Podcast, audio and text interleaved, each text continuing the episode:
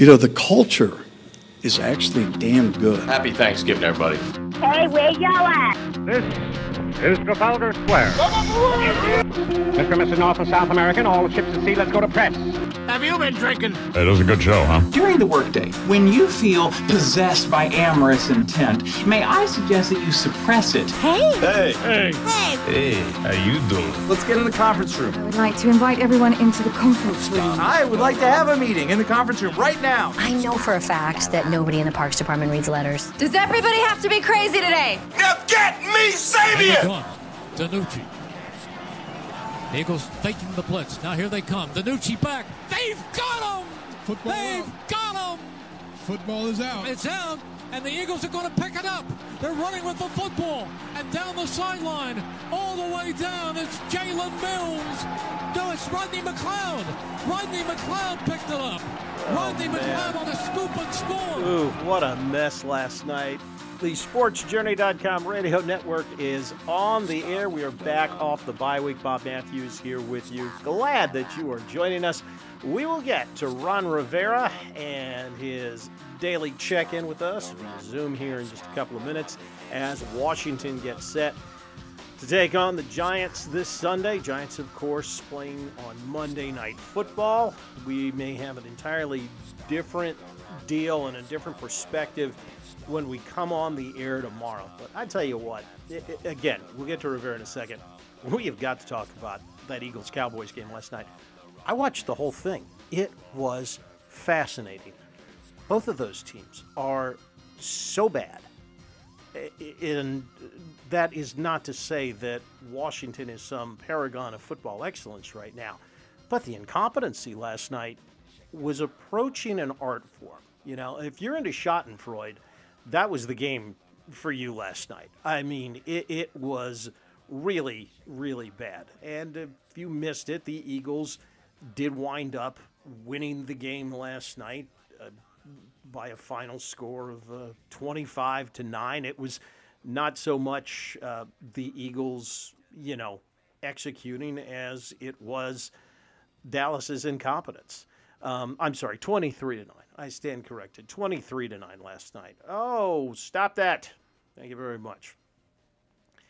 I tell you what, let's. Um, I, I want to take you into the locker room here uh, as we've got some post game from last night. Carson Wentz, I, the Eagles got a problem at quarterback because I, I don't know what the deal is with Carson Wentz, but this is not the Carson Wentz of a few years ago. And he is now leading the NFL in interceptions. He had another two last night. Um, he's got, I believe, 12 on the year. That's two ahead of Kirk Cousins. Uh, despite all that, though, again, uh, mainly because of the Cowboys' incompetence, the Eagles were able to get a win, and that's basically that was that was basically uh, Doug Pederson's kind of philosophy after the game last night. There's never a pretty win. There's never an ugly win, and you know, a win's a win, and um, we we gotta we gotta start stacking them together. And uh, you know, um, guys are excited in the locker room. We know we know we got to play better. Um, we're also optimistic we can get some players back here in the second half of the season that can help us and and uh, try to get back to full strength. We understand, and, and we can't turn the ball over you know, bottom line, we can't turn the ball. over. We're, we're too good. We, we're, we got too much responsibility, you know, for everybody, me included. Um, that uh, you know, we just got to take ownership of it, and we can't we can't do the things we're we're doing in order to you know really survive in this league. And um, we've got to get better. We've got to we've got to fix it. We got to fix it in a hurry. We get a chance to, to sit back and look at you know the first eight games and evaluate and and uh, you know try to try to come away with some whys. I'll I will say this for the Eagles, and that is that whatever they've got left, and I think we've talked about this before. There is kind of a natural evolution and life cycle uh, to a team, and I think that this current iteration of the Eagles has kind of passed its peak. Peak being the Super Bowl back in in 2017 and it's kind of the diminishing returns now. But there are still enough quality players in that organization that they were able to win a game like last night. I mean, let's face it. Dallas had no business winning the game. Obviously, they're playing with a third string quarterback that they drafted in the seventh round out of uh, Division One AA school. And, and, you know, and Ben DiNucci looked like that last night, as you would have thought he did. But you go back and watch that game. You want to talk about a bad culture? I don't see how it can get any worse than it is in Dallas right now. I mean, uh, uh, you know, save me, uh, you know, save me the sob stories about having your entire offensive line out most of the season. They did get Zack Martin back last night, but the, that roster has got even without Dak Prescott, who I, I think now we can definitely say deserves to be paid because he was papering over and covering up a lot of flaws on that team. But even without, even if you've got an entire second string offensive line in there, and teams have made it work in the past, even with that, even despite the fact that you don't have your starting quarterback, you've got a guy who's supposed to be the best running back in the league. You have got three legitimate deep threats outside, and you got a tight end who isn't bad. You know that that that that guy's not bad. That they've got that they've got playing there, and yet the amount of drops that I saw last night, and I've seen the last couple of weeks from those supposed All-Pro wide receivers, just just awful. I mean, organization with a good culture makes that stuff work. We, you know, Patriots did it before. You, know, you, you saw Belichick make it work with all kinds of different guys on his offensive line. And yes, granted, he had Tom Brady, and we're seeing the reason why they were as successful as they were now that Tom Brady's not there. But that's neither here nor there. Um, you know, I understand they had a pretty good backup in Andy Dalton, who got taken out by a cheap shot with a cheap shot by by Jon Bostic last week. Even before that, you know, there is no excuse for dropping some of these balls that I've seen the Cowboys receivers drop. And on defense, I mean, you know, we knew it was going to be bad coming into the year, but I mean, some of those guys look like they're out there going half speed still. The Cowboys may not win another game all year. They may go 1 in 15. And, you know, I'm not even sweating that if they do, because you think, oh, well, they'll get healthy next year and they'll have the first or second pick in the draft. I, I don't think it's going to matter. I think we're seeing now why they've underachieved all these years. And that's because they don't have a football guy running the team. You know, old Coach Jones, he's an oil and gas man. He ain't a football man. We, and it's going to continue to happen. And it's going to continue to happen until he puts somebody in charge of the football, uh, of the personnel side of the business, and he stops thinking that he can run it. Fortunately for Washington, I don't think that's going to happen anytime soon. Thank God. All right, uh, let's see if we got any. If we got anything from the Cowboys locker room last night. Let's let's let's see what uh, let's check in and see what uh, what Mike McCarthy had to say about uh, yet another loss last night. We're running out of time. We, we we understand that you know as far as where we are in the season, and you know I, I thought our defense played with tremendous pride, and, and we knew we needed to stop the run and uh, you know, and I thought our guys, you know, to hit hit the mark there and, and get. we needed we needed takeaways, and, and that's that's the brand of football. That's the team identity. Uh, we're focused on playing. You know, winning the turnover differential margin for the first time this year, and you know that was led by the defense. So I mean, the defense, you know, pretty much held them to you know what 15 points, and you know that, that's a you, you, you keep you keep the opponent to 15 or less, you should win the game. Well, you probably should, and yet when you uh, kick what three make three field goals and kick a fourth one that you miss, that ain't going to happen. I feel a little sorry for Mike McCarthy. I mean, I'm I probably shouldn't since he's getting what four or five million dollars a year to do this, but he never had a chance. He's the wrong guy for that job. It's never going to work with a coach like him. Hasn't yet, you know, it hasn't in the Jerry Jones era, and it wasn't this time. I, I understand that he has won a Super Bowl, but you take that away, and he's Dave Campo. You know, um, or Jay, or just another iteration of Jason Garrett. The kind of a coach that works, that's going to win for Jerry Jones. There's been one type, and there's been two of them. You got to have a larger than life personality. That ain't Mike McCarthy. You know who has won for the Cowboys as a head coach since Jerry Jones has owned the team? Jimmy Johnson, Barry Switzer, and yes, Barry had all inherited Jimmy's roster, but he still and his assistant coaches as well. But you still had to have that personality in order to make it all work. And you know, say what you want to about Switzer just being an over, you know, kind of overseeing everything and whatnot. They still won a Super Bowl and, and got to an NFC title game. And then Bill Parcells. And that's it. You know, everybody else has underachieved because you've got to, you know, do that dance where you've got to coexist with the larger than life owner, but you got to be a larger than life coach in order to make it work there. It's just the way it is. So, if you thought that Washington was in a tough spot or is in a tough spot, I, I think Dallas is in an even tougher spot long term going forward.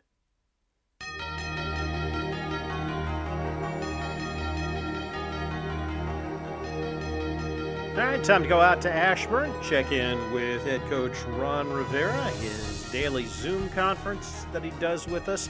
Trade deadline coming up Tuesday, roughly at 4 p.m., I think. And as of right now, uh, no buying and no selling from the Ashburn front office. And it was, of course, one of the big topics conversation today. You probably saw the reports over the weekend that Ryan Kerrigan or his agent, his camp has uh, requested a trade. The Reds, uh, the Washington football team, almost did it again. Still not able to uh, find a trade partner. They say, depending on who you believe, either they can't find a trade partner, can't get value for him, or nobody is called in the first place. Same with Dwayne Haskins. Uh, here was Ron a little bit earlier uh, talking about a possible trade of Kerrigan. He really has. He's contributed. He's made impact plays for us. Um, he's impacting our defense. He's impacting our young players on our football team. He's setting the example, and he's the right kind of guy that, that we have here because he's you know he's been here for, for for ten plus seasons, and and and again you know I, I think that's a very unfair comparison to make. Uh, like I said, you know AP is a different guy, different set of circumstances. I mean the guy's a future Hall of Famer. He was uh, comparing the the difference between uh, trading Adrian Peterson before the season started and and the Kerrigan situation. Uh, you know, if you're a Washington fan, I think you you got to hope the Kerrigan stays because he adds depth to that outside uh, rusher position. You know, you've got four guys that you can you can rotate in and out of there, and obviously Chase Young and Montez Sweat are going to get the most snaps. But you know, to have uh, Kerrigan and Ryan Anderson to spell them, and if God forbid somebody gets hurt again, you know, you, there's not there is some drop off, but not as much as there would be in a different situation. I mean, Kerrigan is is still a guy you got to account for out there, and, and to a little bit lesser extent, Ryan Anderson too. And Anderson can do some different things as well. So, from a team standpoint, I, I think you got to hope that they don't trade him. Uh, I, I, don't think you're going to get that much for him. Not that he's not worth it. It's just that um, that's just the way that that trades work in the NFL between trades and, and contracts and everything else. Uh, we also talked to uh, Ron about uh, the Eric Reid situation. We all know by now he was offered a practice squad slot in order to get into NFL shape and turned it down. And here's what Rivera had to say about that. Well, I thought it was a very good conversation with Eric. Eric, Eric and I were, were very honest with each other. Eric told me exactly what he was looking at. I told him the reason why I was going to do, you know, why I had offered him the practice squad spot, the veteran spot, was so that he could come in, he could get, get his legs under him because, you know, he really hadn't had an opportunity to go into camp or be part of anything. So I wanted him to build his way up into it. Um, Eric felt, you know, that he had kept himself in great shape and that he'd be ready for any action because he's a smart football. Player. He really is. He truly is. Um, but I also wanted to give Reaves an opportunity. You know, I'm one of those guys that if you come to training camp, you work your butt off, you do everything that you're supposed to, you deserve that opportunity before anybody else. And that's kind of what I was doing with Jeremy. Um, I think he earned that right. He earned my respect as far as having gone through camp, not complaining and doing things the right way. So I wanted to give him a chance to be part of the 53 and see where he is. I also didn't want to bring a guy in right away that you would sit there and, and have hanging over Kam Curl. I thought Kam did a nice job last week. Kam has done a great job for us in our in our in our big nickel package as what we call the Buffalo position, and I wanted to see what he had to do as well. So, but Eric and I had a great conversation. You know, I, am always you know Eric is a very honest young man. I'm very honest with Eric, um, and that was what he decided. And I told him I completely respect that point of view. Um, because he, like I said, he, I have, I think he's really one of the really good individuals that that really, you know, is just a good person. And if you were with us last week, you heard when we talked to Morgan Moses and when we talked to Jonathan Allen and a couple of the other guys, the optimism that they expressed here in the second half of the year uh, coming off the bye. And we asked Coach about that as well, saying, without the benefit, obviously, of a, of a normal training camp, certainly without the benefit of OTAs, you've seen obviously you've seen both the offensive and defensive units struggle this year. And is it starting to come around? Players have aha moments. All of a sudden, oh, I get what the coach is trying to say. I see what they're trying to show us. Okay, that makes sense. You know, again, Part of it is we didn't have OTAs, we didn't have mini camps, we didn't have a normal training camp for these guys to look and see and, and, adapt and get used to things. So what's happening now is all of a sudden we're having these aha moments, and hopefully they continue where it makes sense. That's why coach told me to do this. That's why I should drop into this coverage. That's why I run the route the way I run. You know, one of the really neat aha moments, you know, that I've seen in the past is is why a receiver has to understand he has to run a route at a certain pace. Okay. I've seen guys go, oh, okay, that makes sense now. I've seen linebackers all of a sudden, okay, the reason why I fall back on this and I don't fall back on that is because this is good. Aha. I mean, as a coach, that's gratifying, but you wish they would get it sooner. So right now we're kind of going through these aha moments and and hopefully they continue because again, as the players see these little things and they make more and more sense, now you're going to see guys play more discipline. They're going to play faster. They're going to get to where they need to be to make plays that's why aha moments are so important. What's going to be interesting is how skewed is this going to be? Because let's face it, the schedule, as we have said since it came out, really opens up now. This is where, if Washington is going to have a, a shot at playing meaningful games in December, they have to win. They have to win in November. And the next four weeks, the Giants, Cincinnati, Detroit, well, Detroit, Cincinnati, then Dallas on Thanksgiving Day, Eh, is where you've got to do it. Uh, it's four very winnable games in the month of November. If they win all four of those games, they head into December at six and five. And while there is a tough stretch with Pittsburgh and then San Francisco and Seattle, you look at it and you say, hey, San Francisco is only four and four right now. Are the 49ers, you know, going to have that season long letdown after losing the Super Bowl? It happens and then you finish up the year with Carolina and Philly. So it's going to be very interesting to see if, in fact, they're actually getting it and things are actually starting to improve, you know, on a fundamental level where you can have kind of a, a game changing performance against some of those better teams. Not that I expect them to beat Pittsburgh or Seattle, but do they look a little less overmatched because of coaching. That is what we'll find out in about four weeks. Last thing I want to play for you. And it was some very interesting comments, which I will offer without any editorial slant to it. But uh, one of the things we asked Rivera was now that uh, the cancer treatment, his cancer treatment is over. You know, what does, how did that change him, and what did he, what did he learn? Um, about the state of healthcare in America. Some very interesting comments. Take, take a listen to this.